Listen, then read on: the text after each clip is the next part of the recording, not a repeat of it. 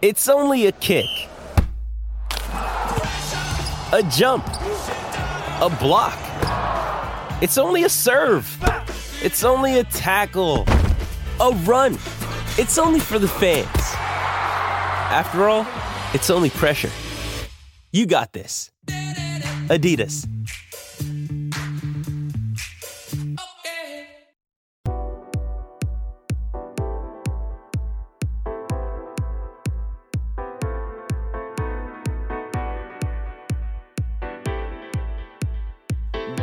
Welcome to. Oh, hey, great shot.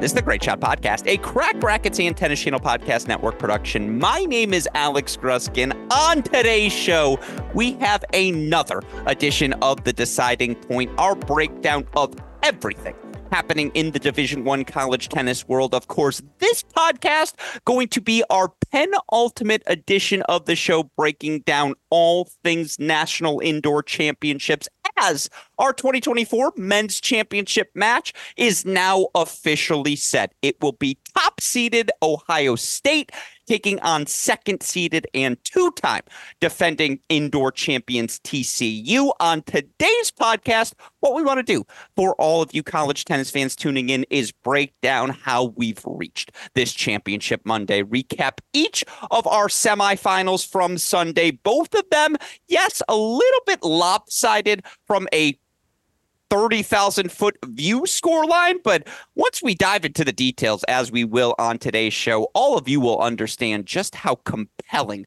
Sunday's action was here at the Milstein Family Tennis Center. And joining me on the podcast to help break it all down is the same man who has joined me each and every night throughout the course of these 2024 National Indoor Championships. Of course, he also joins me each and every week as my co host on these episodes of The Deciding Point, as he and you all know him, excuse me, of course, as the forefather of the college tennis ranks formula predictions, never far from the listed UTR, one of the many dames to root for the Liberty Flames. Now, of course, a lean, mean Michigan Wolverine, the man I know as the professor. It's Chris Halioris. Chris, hey, great shot. Welcome to the show, my friend.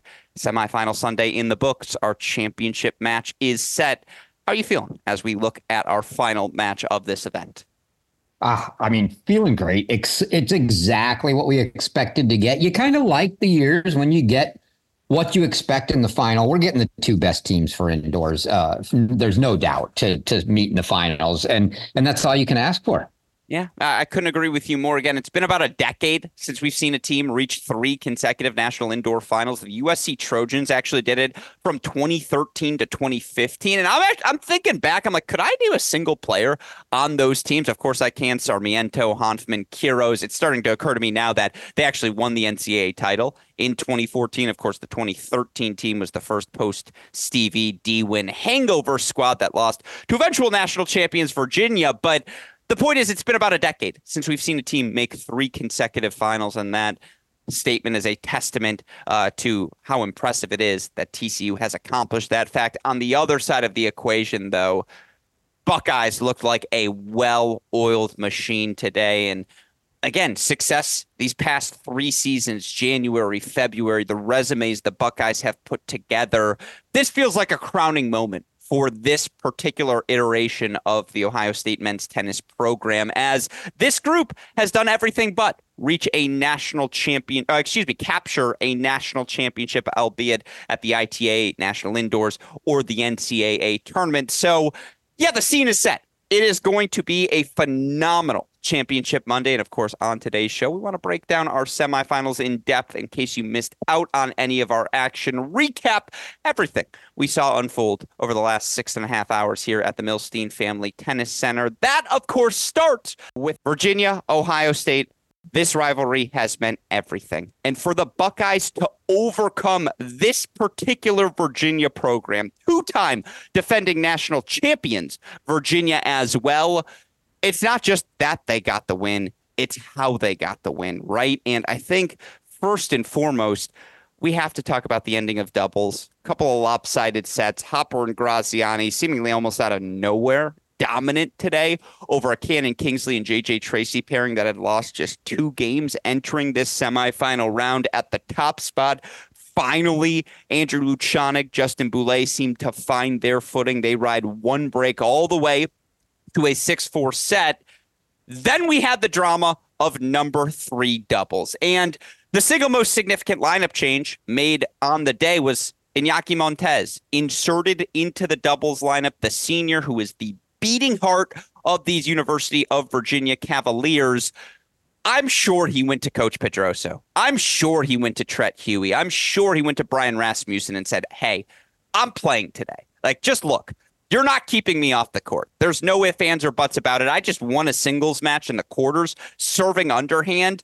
Doubles might be a little bit more different, uh, difficult tactically, but you just can't leave me out of this semifinal match against the Bucks. And obviously, the case he made was awfully compelling. He's inserted into the lineup. By the way, he and freshman Dylan Dietrich had break leads at multiple points against Robert Cash and Alex Bernard, their opponents. And for the third consecutive match, it came down to Robert Cash in the doubles point for the Buckeyes. For the first time over the course of the weekend, Robert Cash delivers, and the Buckeyes take the doubles point. And look, the tactics of playing doubles against someone serving underhand, the fact that at times Robert Cash would serve and volley while Alex Bernard actually stayed back on Cash's serves, so many different fascinating tactical wrinkles. But Chris Halioris, when we look back at this match, what three months from now, whenever it is that these two teams ultimately end up facing off against one another once again, we will all remember what happened at the start of that deciding breaker on the number three doubles point. Very first point. Ball is hit out onto the baseline. I forget if it was Bernie or Cash who hit it. Dylan Dietrich calls the ball out. Chair umpire confirms the out call and head coach Andres Pedroso overrules both the chair and his players. It cedes the point to the Buckeyes. They never looked back in that deciding breaker. 7 6 decision to clinch the 1 0 lead for Ohio State. And look, big picture, by the way.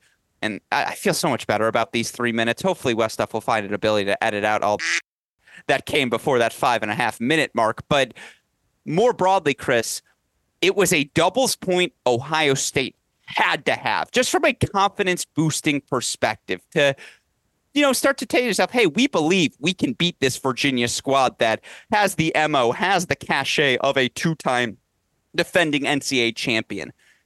Ohio State had to have the doubles, and for Coach Pedroso to offer up, dare I say, that sort of gift to the Buckeyes to start the breaker. First of all, talk about mortal fortitude talk about mortal uh, moral fortitude, excuse me, moral clarity, and just for Andres Pedroso to do that.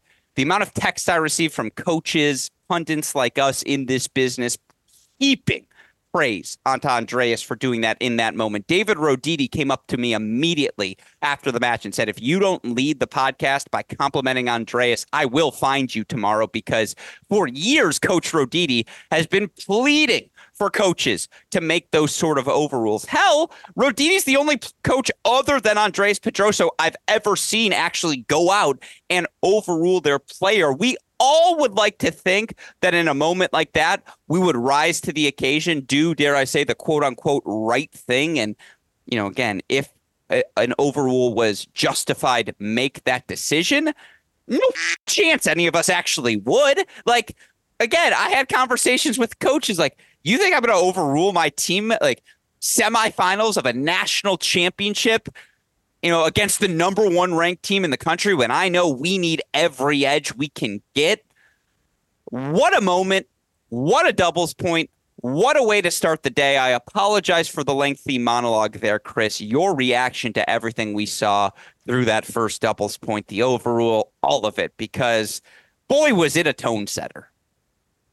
Well, yeah, I mean, there, there, were two things there. Obviously, one is the overrule from from Pedroso, which is, I mean, outstanding. Obviously, in hindsight, everyone's going to credit him for it. But you know, I'll go back to my, you know, my bringing my nephew up in the in the early days through the junior tennis saying I would do the exact same thing. If I see you hook somebody on the court I will walk out there and overrule the call and I will default you in the match. And like there's just no you know that's what the coaches need to do. And the fact that he would do it on such a big stage is just amazing. Makes him uh, just hands down immediately one of my favorite guys when when that happened.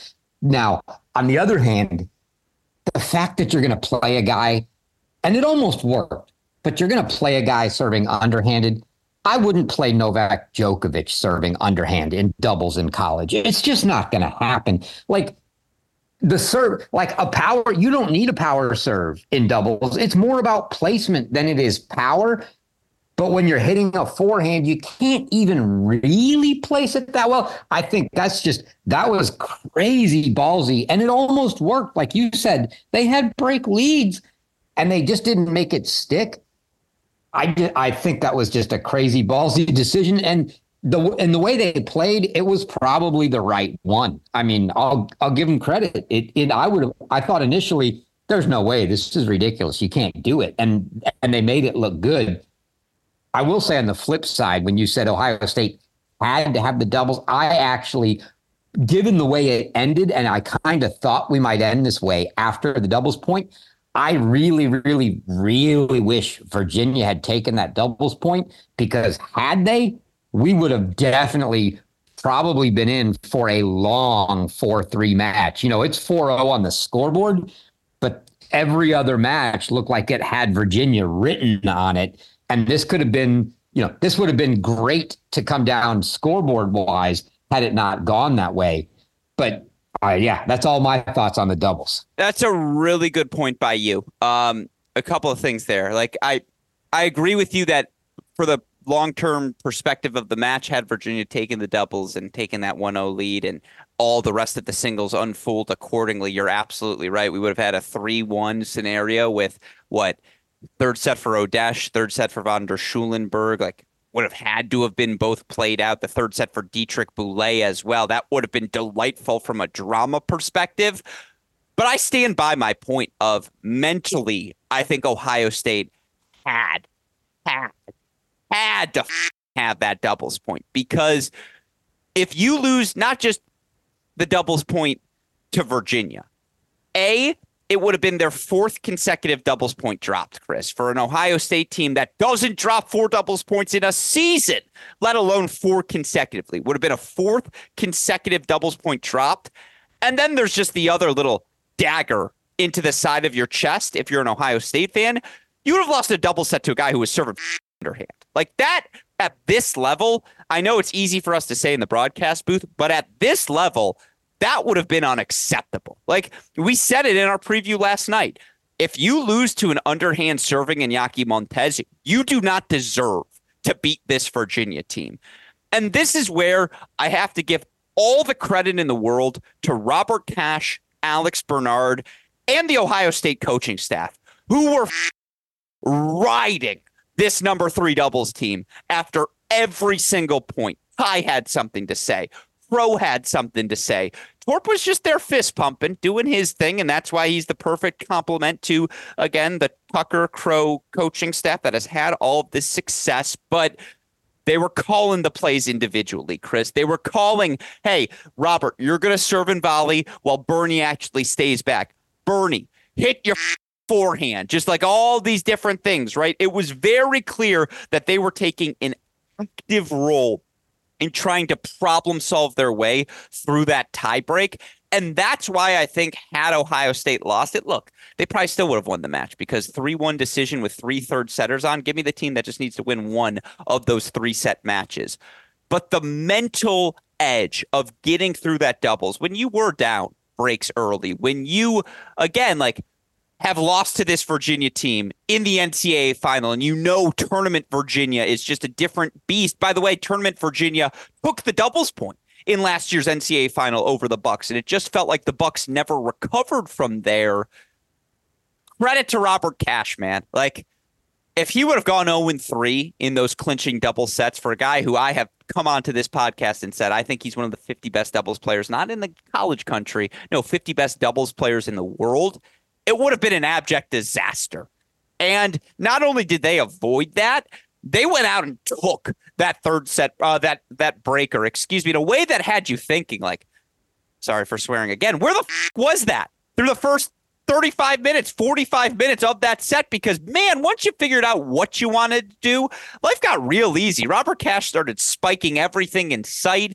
Bernie was dipping things low, setting him up perfectly. Now, again, oh my God, you have to give credit to Iñaki Montes, who was poaching like a madman, and his energy is what got the Who's to that breaker at the three double spot. Ultimately, I know he's serving underhand. I think it was the right decision to play him, but I know that's a that's a long rant on the doubles point for what was clearly, in my opinion, the most significant point of the match because you're just not going to find four singles points against the Buckeyes indoors. Chris Halioris, any counters to my counter? To your counter? Yeah, no, I mean, I, I think it's I think it's valid. I, I just it's it's just in my you know in the end to me it's all just unfortunate, and I think when we get to May, I have no doubts that we will probably see this matchup again. I hope we see this matchup again uh, in the NCAA tournament and that it's under different circumstances with a fully healthy serving Iñaki Montes. It's just, you know, they were under the gun. They didn't have a lot of choices and they did what they had to do. And it's, it's just unfortunate where they were. Yeah, I, it's well said. But, you know, again, if you are this Virginia team that has not played Iñaki Montes once in doubles this season. Like Rodesch and Von der Schulenburg go one and two overall on the weekend. They looked fine as a number one doubles pairing, like a seven six loss, a six four loss that featured one break. That's going to happen at the number one double spot for Hopper and Graziani to bounce back the way they did today at two over that Kingsley. Was totally unexpected. The most unexpected result of the entire day, perhaps any result we saw in our semifinal there's a lot to build on for the Hoos in doubles moving forward. And again, I, it's just like I don't know if we've talked about it enough. Andres overruled this player to start a deciding breaker. And again, I know I'm repeating myself here. You like to think you'd have the moral clarity, the fortitude, the confidence of self, the confidence of your team to make a decision like that and hope it doesn't impact anything moving forward. I just think it did. I thought the vibes were off for Virginia for the rest of that breaker. Montes got overruled again on an ace wide as well. It's just like it all started to break the way of the Buckeyes from there. And look, what we saw from Ohio State in singles today was nothing short of extraordinary. They flexed their depth on us once again. And right now, your most outstanding player for Ohio State, should they win tomorrow, it's Alex Bernard. He's dropped seven games, Chris. Seven games in six sets of tennis. Do the math there. You don't have to be the professor Chris Halioris to know that's one and one. Uh, excuse me, one and one seventh, right? Games per set, like or one and one sixth. Excuse me, games per set. That's that's crazy. Um, that's part I'm one. Gonna, I'm gonna I'm gonna say, Gruskin, you, you'd have to go back several episodes, right, to to catch this clip from me and I, I said it then. I stand by it now, which is why I think they are clearly the favorite right now. There is not a single team in the country outside of Ohio State where I could make the statement I made. I said it then, I'll say it now. You let me play Alex Bernard one through six. I will play that team against anyone in the country, and I'm confident I win. You give me the doubles point, you let me play Bernie one through six. He wins three of those matches at all six positions against every single team in the country. Because I'll tell you what, he's not losing a single point at six. He's not losing a single point at five. There are a few teams that will push him at four, but when Inverse he does, Von Schulenburg would be fun. yeah, exactly. That's the team that comes closest to pushing that is Virginia. But you know, or what? in theory, way to win one of the other three in that case. In theory, if Texas wakes up, like PY versus him would be fun, but like. It's not a horrible yeah. take by you. He's but there's nobody it. else. Like you're, te- you're, are you going to make that argument with Yurachek? No. Are you going to make that argument with Harper or Braswell for for Texas? No. Like now, you're Gorsey, not making. I'd watch the Gorsey Bernie match. Yeah, no, but I'm saying if you if I ask you to make that argument for the number six player for any of those teams, for sure, you play the sure. six player one through six. No, there's no. not another team in the country that you'll take the six guy and say, I'll play him one through six, and I'll bet you he wins three matches every time. I'll take that bet with Bernie. I would do six Steiglenners just to see what happens. Like again, like how good he is didn't beat the Arizona State number nine. Six Will Cooksies at the National Indoors has a shot versus anyone because he's big match Stop. Will. Um, Stop. Neither one of them could beat the eight and nine from Arizona State today. I'm- so, I'm so trying- just stop now. six. I'm just six Valdemar Papes, so I could just be Team Valdemar. Like that's kind of sick. Um, yeah, it- it's really well said. And look, Tracy clinches over Iñaki in a match that was exactly, exactly what we thought it would be, Chris Halioris. But the biggest thing to me about the Buckeyes this week, it hasn't been Cannon, who was great against Rodesch. That match was as good as advertised. Two guys who should be the guy in that conversation all year long. You know, oh my God, Dylan Dietrich, you have our attention. He is that good. And to see Boulais have to dig the way he did to force a third and Throp versus Von der Schulenburg, they were all excellent matches. But Robert Cash is the story right now at the number five spot because this is a guy who for five years has just been in and out of the Ohio State singles lineup. And I get indoors, he's going to have a benefit of the doubt in a way outdoors, he still probably has to earn in the mind of a lot of college tennis fans. But, you know, again, the, oh, Buckeyes are stacking by playing Bernie at six right now. Like that argument doesn't hold a lot of weight with me because Cash is 3 and 0 on the weekend. He's delivered two clinches for the Buckeyes in their first two matches, and now a straight set win over Alex Kiefer at the number five spot, which on the broadcast, that was the one I kept pointing to. Can Kiefer find another gear? Kiefer's always the guy who seems to force that uncomfortable third set for the Hoos opponents. And Cash just never allowed him to breathe. Big serves, big forehands. He gets forward with such decisiveness. Today, again, Bobby Cash dinner like people better be buying him shots at the bar, non-alcoholic because he's got to play tomorrow. But whatever it is they can do to celebrate Bobby Cash's semifinal Sunday, he is the team MVP today. I mean, to clinch in doubles where he was clearly the emotional leader, he was the most aggressive player, and then to get a straight set win, not a three set, a straight set win that was kind of the nail in the coffin, given Montes had to serve underhand today at three he's the guy I turn to as my MVP of the Buckeye performance. But again, they it was a sweep. It was a different 4-0 than their 4-0 in Columbus a couple of weeks ago, but there was no doubt, start to finish, Ohio State was the better team, and Chris Halioris, they finished the job in this match, deserving national indoor finalists. Fin- any final thoughts on this on either end, either for Ohio State yeah, or yeah. Virginia? So, so both ends. You said something that that, and I was thinking about this beforehand, before we started recording, how how I was going to say this, and I'll and I'll say it this way. I think I think Ty. I think this is the year, and we're going to see if this is the year. But I think this is the year that Ty has set himself up to the point where I don't think you pull Robbie Cash when we get outdoors anymore. And if you leave your lineup as it is, and nobody, we can all look at it and go, yeah, once we go outdoors, like Bernie has to move up. But there's nothing that says Ty has to move him up. Let's say that they go outdoors and they play this exact same lineup. They are going to win 90% of their points in doubles. They're going to win 99% of the points at number six with Bernie. I mean, that's just ridiculous and Cash is still just fine. They're up 2-0 before they get going, and they're going to find two more. I think it's a beautiful recipe for them to set up if they don't go messing around. Now, are they going to go messing around and start bringing bringing Nakashima into the singles lineup when we get outdoors?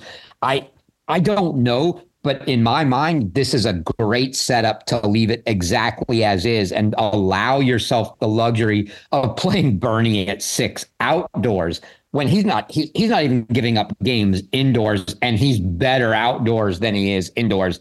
It's ridiculous. On the flip side though i do want to say we've talked a lot about ohio state here. I'll, the one overriding thought i had this entire match was look, if we had a healthy Montes, I don't know where doubles was going. Mm. but even, even if you give Ohio State the doubles, let's say we get a healthy Iñaki and Iñaki can win his match. We have three matches that actually looked pretty good for Virginia when we finished with Rodesch von der Schulenburg up a break and and the match at two with with Dietrich. I mean, it's yes, on the scoreboard it's 4-0, but I am I'm I'm all in on the fact that when we come to May, I'd I might still pick Virginia. I don't know. Like that, it is. They're they don't need to come out of this feeling bad in the least. Yes. Yeah. No. Uh, two follow ups on that, but quickly, just it's the only time he's ever made a funny joke. So I want to give a shout out to our intern, Archit Suresh, who's sitting behind me as we're recording this podcast. Six underhand serving Iñaki Montes's. That's what he texted me as another example. That's pretty funny. Like, I, would like to see six underhanded Iñaki Montes's and how they fare against any oh, team in the country. The only sad thing is they they beat me. That's that's the saddest part. that's not even an accomplishment. Come on, AARP, Chris. yeah. um, no, I um that like spot on, spot on with your analysis there. If you're a Virginia fan, welcome to the 2024 season, finally. Like I said it at the start. Chris Rodesch is not losing in straight sets to Cannon. Like that match is going three, and if it finishes, it's 4 3 someone. Von der Schulenburg, Anthrop looked like two of the top 20 players in the country. They were playing at four singles, Chris. And again, Iñaki Montes was serving underhand underhand. And he's still alive against a JJ Tracy, who's a top 10 player in the country right now. Like, tr- shout out to Tracy and Ty, who were scheming and doing a little bit of everything to try and make Iñaki uncomfortable. But man, like, Iñaki still hung tough and he couldn't hit a serve. He could start to hit the overhead a little bit. And I kind of know the shoulder pain he's going through because it's the low to high that's clearly bothering him. When the elbow is already up, he can pronate through a little bit easier. It's the low to high. Dare I say, I have that shoulder problem where it just feels like you're getting stabbed when you try and do that motion, and there's just, it's not a pleasant feeling. Virginia almost like they just needed to find a point to go their way, and it felt like they could never get easy momentum. Dietrich losing that second set, von der Schulenburg losing their second set. There was just never a moment for Virginia to seize momentum, but they kept on fighting. Like they they never rolled over, and that's a testament to again the character of this team, a reflection of their coach, who, by the way, overruled his player uh, in the deciding breaker in doubles. Like what what a moment the it's last thing I the last thing I'll say, ridiculous. yeah, yeah. And, I, and I'm not trying to make this a shot here, but like to end on the Montes overrule, like that's just brutal. It's just a brutal overrule to make on that far sideline. And Andres was furious at the call and like he just overruled this player two hours earlier. Like it sucks that that's how it had to end because God was that match on three extraordinarily fun. But man, like this one had everything drama, energy, intensity, and above all else, an extraordinary high level of tennis. Chris, any final thoughts on this match? Are you ready to move on to match two? Yeah, well, I mean, I will say I, I didn't think this was going to be my take coming out. And I think my take coming out of this, because I think both of these teams are great, is absolutely I thought Ohio State would win here. I think they are going to, you know, I, I think they are the best team at, at this point in the season and indoors. And they win 4 0. And I can't help but say that my take coming out of this is I think I'm taking Virginia to win the national title in May if Montes is healthy. It's a big if, right? But if Mon- if Montes has a shoulder and he's healthy with what I saw from them today, I think I'm probably going to pick him again. Kiefer and Dahlberg are always going to be better outdoors. Hopper, Graziani obviously going to continue to have option uh, opportunities to work their way into the lineup, but hundred percent, like they had the Buckeyes. Like this was a more competitive match than the Alabama match, I think, if truth be told. Even though the scoreline for Alabama Ohio State was closer than this scoreline ultimately ended, I agree with you in the sense that I think Virginia doesn't walk out of this feeling bad about their yeah, prospects no, exactly. forward. But 100% Buckeyes, they just looked the part today. They are through to their seventh final in program history. We're a date with last year's NCAA semifinalists and the two time reigning national indoor champions TCU awaits. Chris, again, another weird doubles point uh, to kick off our semifinal. This one felt like it was all TCU really through the first 30, 35 minutes. Certainly Louis Maxted, Duncan Chan, a top 25 team, even though they're playing three doubles in their lineup. Theirs was never in doubt. 6 3 win at the number three spot for TCU. You thought after they clinched that with Fearnley and Pennington Jones being up a break pretty much from the start against Maroney and Thompson that, all right, TCU was going to take care of business at two. They're going to go up one love. They're going to, again, be the front runners we know that they can be against this Wake Forest roster. And yet, that was just anything but the case. A credit to Wake Forest. Coons and Suresh, a top 10 team in the country by ranking right now. Another fantastic performance as they win their top 10 showdown 6 3 over Gorzny and Vives. And then, man, Matthew Thompson, Chris Halioris is going to continue to underrate him in singles, never in the doubles point. If you listened to our preview yesterday, you heard him said he liked Wake Forest in doubles. Well, Chris Halioris, you were spot on in your analysis as Maroney and Thompson from a 4-3 breakdown. Final three games of the match they take. It ends with the most brilliant backhand return I've seen all weekend. I've seen all season. I've seen in quite some time. Maroney had one spot he could hit to pass Jake Fearnley at the net, and somehow he found it. And credit to whomever shared this detail with me. I don't remember. Oh, it was C- ITA CEO Tim Russell. I appreciate his sideline reporting for us. Maroney, after he hits the return of serve, Chris, kisses his racket because he knew that was a gift from the gods. And it absolutely was.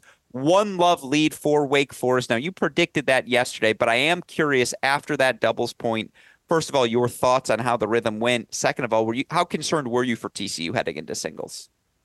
I mean, I wasn't concerned at all. I was. I mean, look, that's exactly what we said yesterday. Wait, I felt like Wake would sneak that doubles out. They made it very interesting at two. That's my concerning point for TCU moving forward in doubles.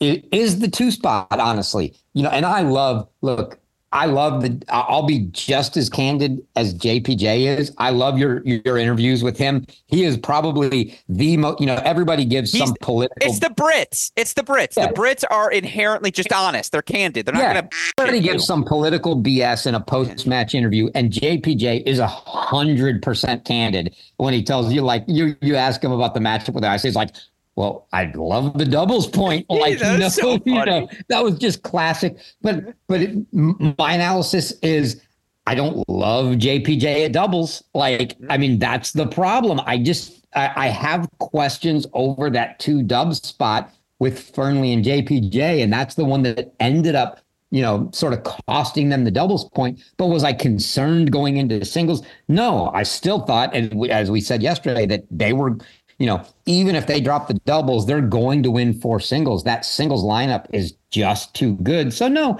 I wasn't overly concerned. It's terrible take by you. Uh, I think JPJ is going to be exceptional at the, not exceptional. He's more than fine as a doubles piece. Uh, I love his backhand return of serve. Like again, that ability to draw that ball cross. He's playing the deuce side, so he's got to go inside out on that backhand. I think he's fine with it. I think when he connects on the forehand return, obviously there's plenty of pace. I think he's comfortable moving forward.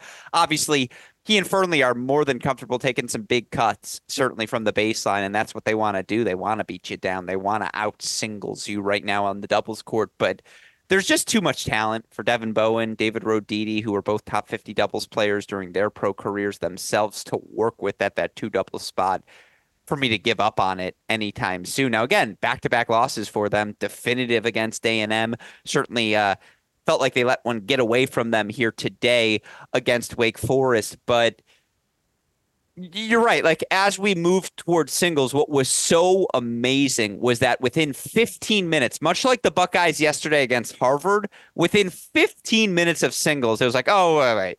TCU is going to be just fine because Burnley yeah. was up 4 1 in literally a snap of the finger. Um, who was the other lopsided? Gorzny was up four. Yeah. Snap of the finger. Uh, Maxted was up six one two love in legitimately 28 yeah. minutes. Who's like never lost an indoor match. Was just never lost like God, you know, I have some TCU takes from these first six weeks that have gotten me in trouble already. Let the record show, listeners. I got to throw some takes out there. Otherwise, this podcast is no fun. But like, I know a guy, I'm not going to say it's me, but I know a guy who said, oh, yeah, their biggest question marks are at five and six. Like, I need to see them have success indoors before I believe it. It's like, Alex, you know, Louis Maxted's never lost an indoor match before. I now know that, obviously, but that was the most miraculous part is how quickly they raced out to those first sets on one, four, and five. And look, a credit to freshman Luca Pow. He's real for Wake Forest. Another straight set win for him at the number six spot. Their one singles point put up on the board, and he was up five love pretty darn fast as well. But man, did TCU respond? You know, JPJ told us Roditi lit him up after the doubles, said it was unacceptable. We got to, you know, again, raise our level, raise our intensity. They did exactly that. And when Vives takes a 6 4 set at three over Matt Thompson, then JPJ closing out that 7 5 set over DK Suresh, which, by the way, featured five consecutive breaks before a JPJ hold to close things out. Five first sets for TCU. And in a match that really only featured two competitive singles battles, the number, th- you know, two and three single spots, TCU was up in both of them by the time the match ended. They had already gotten the win, obviously, from JPJ before Gorzny ultimately provides the clinch at four. The depth is real. Uh, the strength up top is real. Jake Fearnley, firmly and uh, firmly, not Fearnley. Jake Fearnley is now firmly ensconced in the guy conversation. Has to be. JPJ though, this is my last take, Chris, and then I'm shutting up. It's all you the rest of the way. What's the difference between this TCU team and TCU teams of past? Well, first of all, they don't have Sander Jong or Luc Fomba, who are staples of our lives, certainly. We miss you, landlord. We miss you, Luke. But they have some dog in them this season, Chris Halioris. JPJ, after every point, the finger was behind the ear saying, you know, what are we doing here? Um, if we're like Wake Forest bench, who's notoriously loud, notoriously doing all these different things, and like I love that. I love the fact that he was looking to Luke Swan on the bench. Luke Swan for sure going to lose his voice uh, by the time this weekend is over. Uh, like, yeah, just I loved it. I loved the singles performance. Everything I saw. Your thoughts, Chris Halioris? Yeah, look, I I think the thing that I couldn't have been more impressed with when we got into singles, yeah, like you mentioned, they they were lopsided everywhere except for two matches. And that JPJ versus Suresh match, I I made it clear last night that I was super impressed with DK Suresh. He's got such easy power. He generates so many free points and what what JPJ did to him in ter- like you mentioned all the breaks which I would not have seen coming because Suresh gets so many easy points on his serve is he just made him uncomfortable when when he made the re- he would make the returns and he would just put him back where he got him off balance. And that took away the ability for Suresh who kind of he needs that sort of position to lean in and generate that advantage that he has with his long fluid stroke and and he kind of dictates the point from there. But but JPJ was putting the balls in the back corners and getting them on his back heel hitting the ball. And if you put Suresh on his back heel that takes away every bit of advantage that he has in his game. And he did it so amazingly well.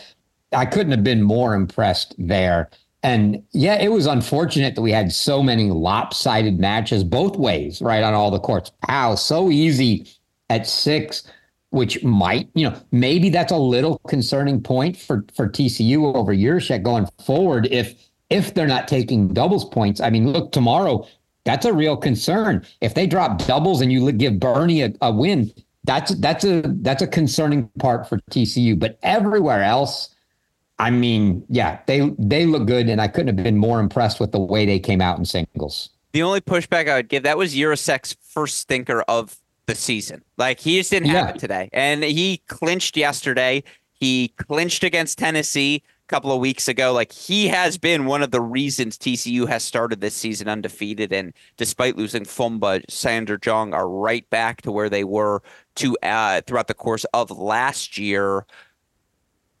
You're right, though. Like I said, this 10 our broadcast, The only point where I feel confident one way is Alex Bernard at six. And that has nothing to do with Jiricek and any doubt in him. It has everything to do. Did you hear our conversation? Six Alex Bernards. Chris feels comfortable riding with that lineup against any team in the country and trying to figure out how he does. But man, like, I'll continue to say it. I don't think Gorzny's 15% of the player he'll end up being when it's all said and done because you watch him swing and you're like, hey man, you know like how tall you are, how strong you are, how much more racket speed you could probably generate if you wanted to. And again, like I wish you could give J- uh, Seb Gorzny's size and Jake Fearnley's twitchiness and just combine them into one player because that guy's the number one player in the world. Like that guy has all, and then maybe the dog of JPJ inside as well. You get like that is the perfect player combination there. Uh, and look, even Pedro Vives, who hasn't been great indoors, to be up six four five three on a Matt Thompson, who is such a tough out indoors with the weapons he possesses a guy might have said earlier this season on this show that he has TCU in a tier below Virginia, Florida. Uh, actually, Florida. That's old school. That's a that's a that's a reflex, Chris, from the early 2020s. Give, give us that uh, rewind uh, button, West yeah. off. uh, let's try that again. It's twice now. Uh, no, outside of Virginia, Texas, Ohio State, who were the clear cut top three on paper to start the season. I thought there might be a delta. Uh, just given again, I wanted to see Maxted, Jiricek kind of show their worth at that five and six spot. There is no delta. TCU's, you know, the delta actually might be between Ohio State, TCU, and everyone else, given where Virginia, uh, Texas have been to start this season. But no, TCU was excellent. It's an unbelievable win. It's an 11th straight at the National Indoor Championships. They're going to play for a third consecutive title. Chris Eller, are you ready to hear the list of teams that have won three consecutive National Indoor titles? Stanford, Virginia. There's your list. Those are the only teams who have won three consecutive titles. TCU can add their name to that list uh, with a victory tomorrow. And look, I want to set the scene for tomorrow's final in a second. But Chris Halioris, both teams are fully healthy. Can Wake Forest beat Virginia in a given ACC regular season or conference tournament match? Do you believe that much more in the Deacs following their run here this past weekend? Uh, no and yes. Like, I know they're not beating Virginia if they're both healthy, but yes, I actually do believe that much more in the Deacs. I mean, I, I yeah, from from what I saw from them this weekend, I, I I needed to see something, and I needed. I told you yesterday this was going to be the first time they played one of these sort of top tier teams. And I wanted to see what they came out with at the bottom of the lineup. And the way Luca Pow looked told me that at least Luca Pow, if not Taki, is going to be able to compete down there. And and maybe it was just a bad match for Taki, but as good as Pow looked, that tells me they can compete at the bottom of the lineup. So yeah, I think Wake Forest can compete. I just still think Virginia, with a fully healthy Virginia, and that top four that they have, and what they're going to have in doubles is it's just not touchable in the ACC. I don't see them dropping an ACC match. Yeah, I I get why. I mean, first of all, Montes Rodesch, they haven't lost an ACC match. Uh, Kiefer von der Schulenburg, don't worry, I didn't forget about you guys. I know all four seniors, and they get mad when you don't say all four. So again, it's a reflex that's been built up over the years. I don't know if I agree with you. And it's not because I have any doubts about Virginia. It's because I really do believe in this Wake Forest team. Taki clearly is going to run a little hot and cold, but the weapons he has are real. I mean, no one has earned more clout over the course of the past weekend than DK Suresh, who coming from the NAIA, Georgia Gwinnett, like man, every coach must feel like they whiffed massively in not adding him to their roster. The size, the length, the speed, the weapons, the fact that sometimes he drives through the backhand maybe better than his forehand, even though he seems so determined uh, to hit slices on that backhand wing at times. And yet, for a guy his size, like, oh my God, he moves extraordinarily well. And so I continue to be thoroughly impressed by everything uh, we saw from him. Coons is not going to be handed a loss like that at five with much frequency. And, you know, again, I think this was a particularly poor matchup for him given the aggression of Maxted. Like, how would he face against a Kiefer, a Dahlberg, or a Virginia team still trying to figure out who belongs where at those five and six spots?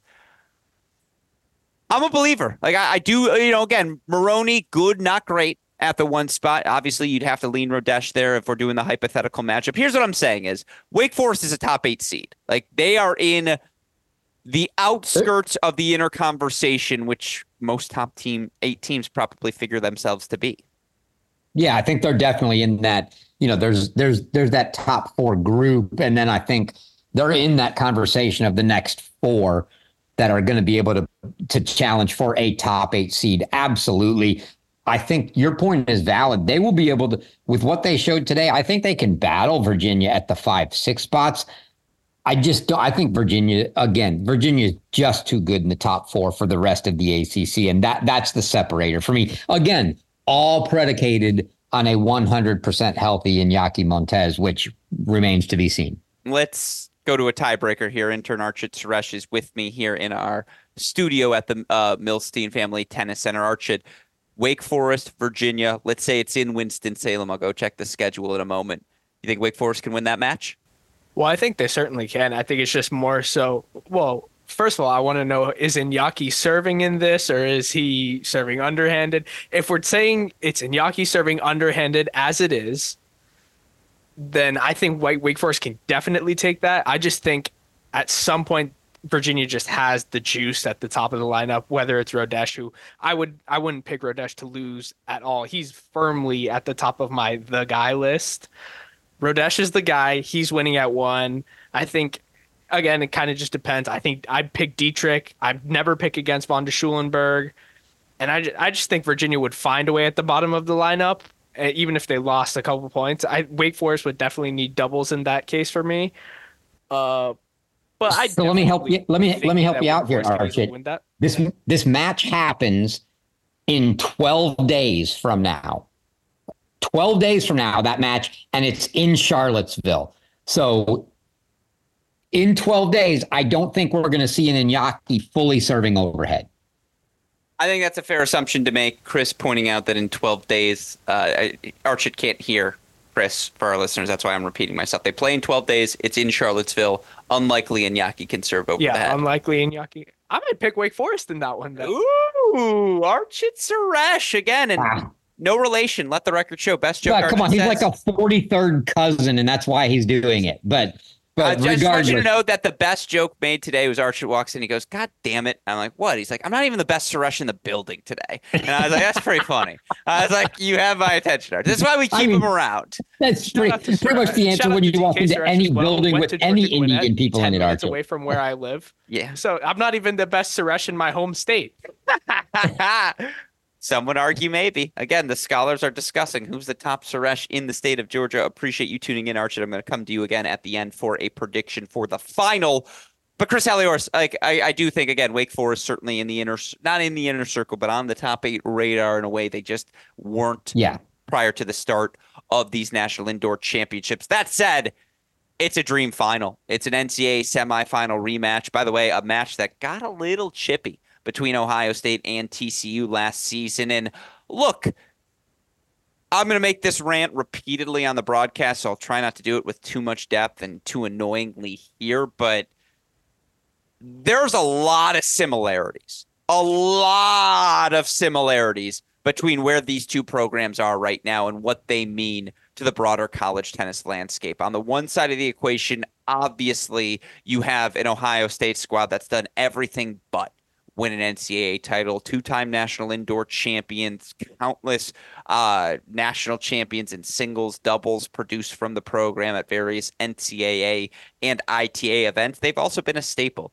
of top five success. I've said it before, I'll say it again. They are the litmus test of good versus great in college tennis. You can't beat Ohio State you're only in the good category. If you somehow manage to beat the Buckeyes, your team has to be considered great moving forward. On the flip side, it's a little bit more recent, but it's 10 consecutive top 10 finishes for head coach David Roditi and the TCU Horned Frogs. They are in a third consecutive national indoor final, looking to be just the second program to win three straight national indoor titles. And again, a program that's done everything but. Like they've produced top professionals in Cam Norrie, others out in the pro tennis world. They've had players make deep runs at national collegiate events, whether it be singles, doubles, etc. Obviously, Roditi's ability to recruit exceptional as well.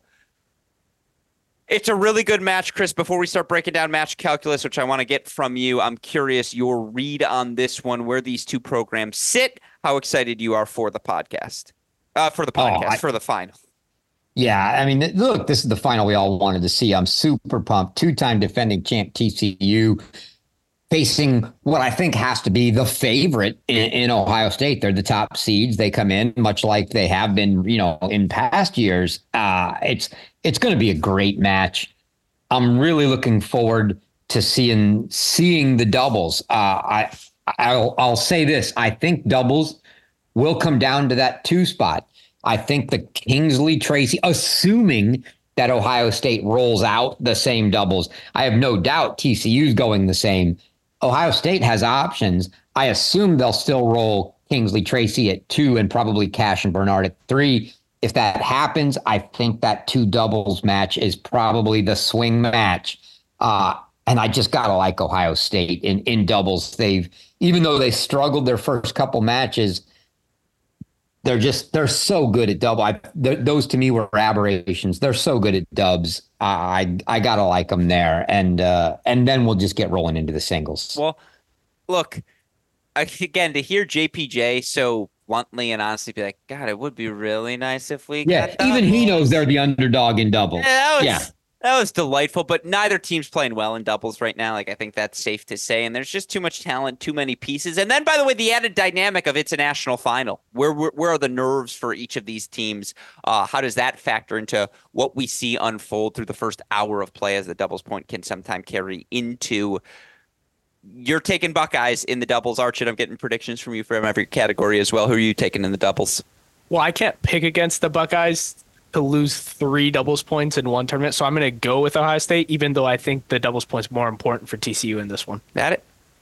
Look at our young man growing up. That analysis is so much better than the sh- gave us in Orlando, Chris. Like we got an intern on the rise here. I'm really impressed. Uh, I love that answer. I spot on, my friend. Spot on. I got nothing to add to it. Let's go through all the singles positions, Chris. Number one spot, Juicy.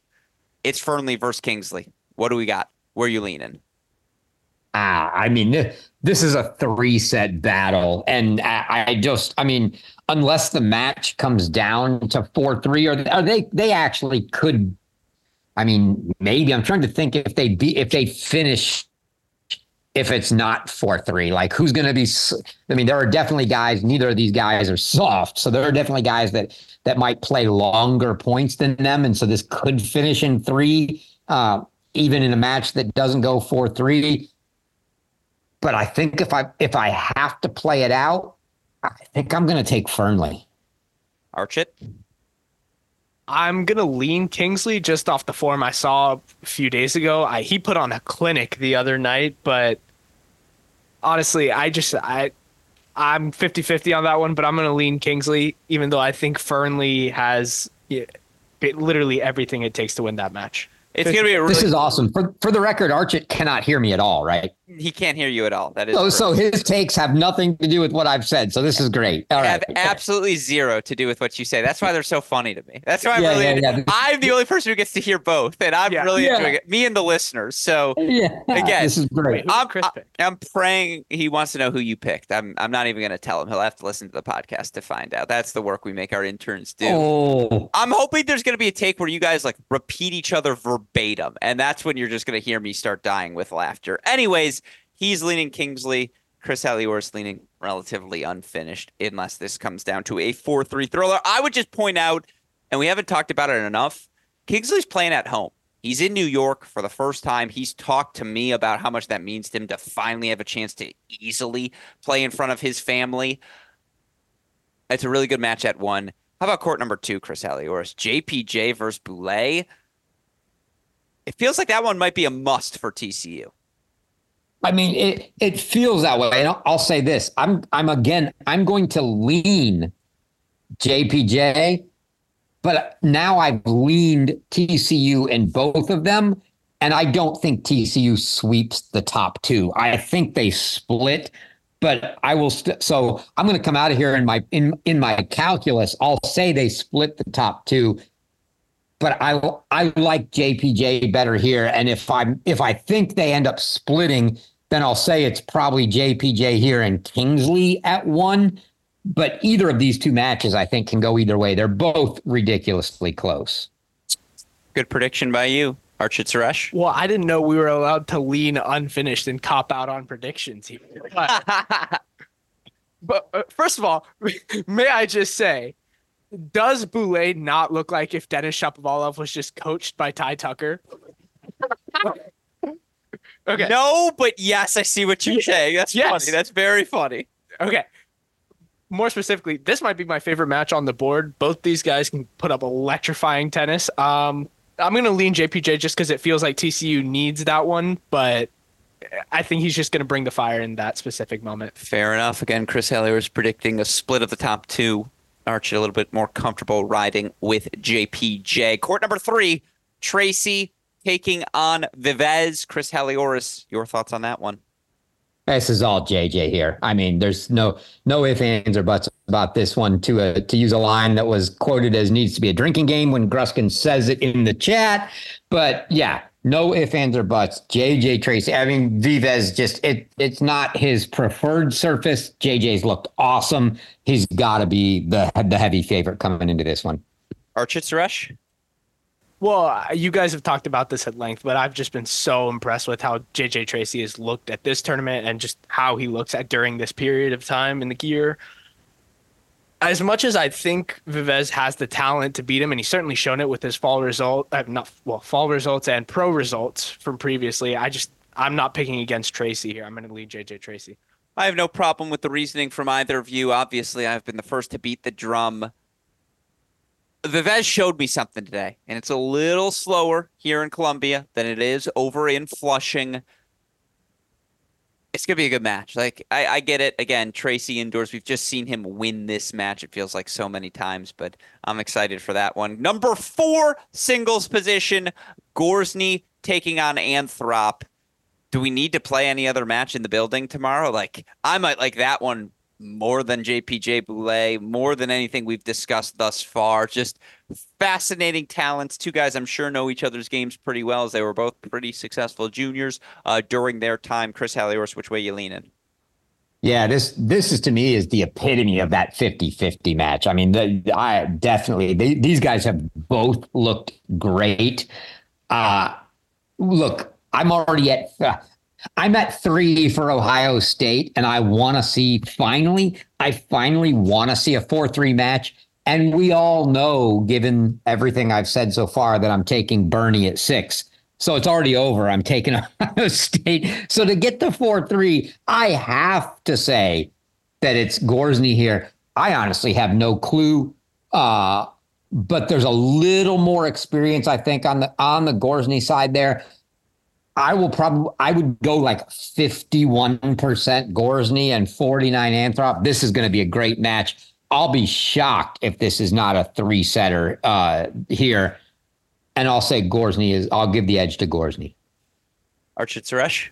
Well, I like the weapons of Anthrop more in this one. I, I genuinely believe that serve forehand combination can take him to a win, but I just I think I like the totality of things that Gorzny does better on a court and like he's just such a fun athlete to watch. He's so fluid for his size and like he's so lengthy. Just like I'm gonna go Gorzny because I feel like this is one they're gonna need. Gorzny, JPJ to me are the ones that I feel most like most confident in picking TCU in yeah. the singles. Mm-hmm. Archit leaning on the TCU sophomores. So again, two guys who can do a lot of things. That's gonna be a really fun match. Two guys, by the way, with series pro upside as well. So we'll keep our eyes on that four spot. Number five. I just want to remind everyone, I was there for the 2012 National Indoors in person, calling the event. Semifinals, Ohio State played TCU. The match swung entirely in a matchup between Louis Maxted and Robert Cash at the number six singles position. Cash was out in front, had four breakpoint chances to give himself a chance to serve for the first set. He had an over, uh, excuse me, a forehand on top of the net that he missed into the net. I've told this story before. Crow lets off a healthy F bomb because he knew that was their moment. Maxted pulls away from there in what was ultimately a victory for TCU. Now we're two years later, but we get a rematch between the two. And again, Louis Maxted has never lost a match inside. Obviously, Robert Cash has lost what one indoor match over the past two and a half years, something crazy like that. Chris Halioris, your read on the number five singles position. Yeah, this this is another really fun one. We all know how good Robbie Cash is, uh, especially indoors, but he's just good. Period. He's going to put pressure on Maxted. He's not going to sit back there and rally with him. Maxted's never lost a match indoors. It's going to be really fun. I think. I feel like you gotta give that edge to Maxted potentially, but you know, I'm going to go out on a limb and say no. I I think Cash remembers that match and I'm gonna I'm gonna say that Robbie Cash delivers Lui Maxted his first loss indoors. It's a bold pick by Chris Halioris. What say you, Archit Suresh? Well, I'm gonna lean Robbie Cash in this one, but I, you said it. Max, oh, sorry, Maxted doesn't lose indoors. Cash also doesn't lose indoors. I, I just like the weapons of Cash a little bit more. I think he's feeling a little more confident based off the two matches that I've seen from him I, am going to lean cash. Agreement between our, our two analysts here today. And then last, but certainly not least, six singles we kind of already talked about, so I'm not even going to throw it to you guys. Like Bernie's lost seven games in three matches. There is a pathway always for Tomas Jirousek. Do not write him off. In fact, when you write him off, I would argue is when he's at his most dangerous. By the way, he turned in his stinker for the weekend today, so I think there's only going to be improvement from him from a level perspective. But look, obviously at six, Bernie is the biggest difference maker right now. He is the most outstanding player on this Buckeyes roster. The difference between him, everyone else. So, with that said, final words belong to you, Chris Halioris. Give me your prediction on how this one shakes out. Your final read on tomorrow's National Indoor Final. I'm going to say that if we're going to get the four three that we finally want to see, I think TCU has to win doubles. I don't think it happens, and I'm going 4 2 Ohio State. 4 2 Ohio State, the pick from Chris Archit Suresh. Your pick? Well, we're in agreement once again because I was also going to go 4 2 Ohio State. I just think they're going to get off on the right foot, probably take doubles. And I just think they have too much depth across the lineup for TCU to really hang with for much longer than what they can. Well, when Coach Roditi knocks over our cameras tomorrow, we'll know why. It's because both of you predicting against his horned frogs. And Gruskin copping out on a prediction because he's doing the broadcast. Oh, you mean being extraordinarily professional? You know what you just did, Archit? You just gave me an excuse to unplug your microphone. So thank you for that. I was looking forward to doing so. Anyways, no, uh, it's going to be a fantastic tennis match. And obviously, we are looking forward to presenting it to all of you college tennis fans at home. Coverage kicks off 12 p.m. Eastern time on our Cracked Racquets YouTube channel will be myself, Mike Cation on the call one last time as again we enjoyed the celebration of what has been an outstanding weekend of play, the National Indoor Championship. Monday, noon Eastern time, Ohio State versus TCU. That said, that'll do it. It went far over today's podcast than I expected. Now, Chris Halioris, you got to go celebrate a birthday, a happy birthday to your oldest daughter, whom we all love dearly here at Cracked Racquets. And, you know, again, please do send my love as always. A thank you to you. A thank you, of course, to our CR intern, Archit Suresh. Sincerely, all the additional angles, the enhanced broadcast features of our Cracked Racquets display here during these national indoors wouldn't happen without his tireless efforts. So shout out to you, Archit. You're the man. And thank you as always for taking the time to join us on the show. And then, of course, last but not least, shout out as always to the super producer Daniel Westa for the f- of an any job he does day in, day out, making all of our content possible. That said, that'll do it for our semifinal recap finals preview show for the fantastic Chris Halioris, our intern Archit Suresh, our super producer Daniel Westhoff, and from all of us here at both Cracked Racquets and the Tennis Channel Podcast Network, I'm your host, Alex Gruskin. Chris, Archit, what do we tell our listeners? Hey. Great oh. shot. Great shot. They tried. We're leaving that in for sure. There we tried. We tried to sync with Archit. Now, oh, that was. The horrible. problem is when you try to sync, it never goes well. So I'll leave it for you. You know what we say. Hey, great shot, and we will see you all next time. Thanks, everyone.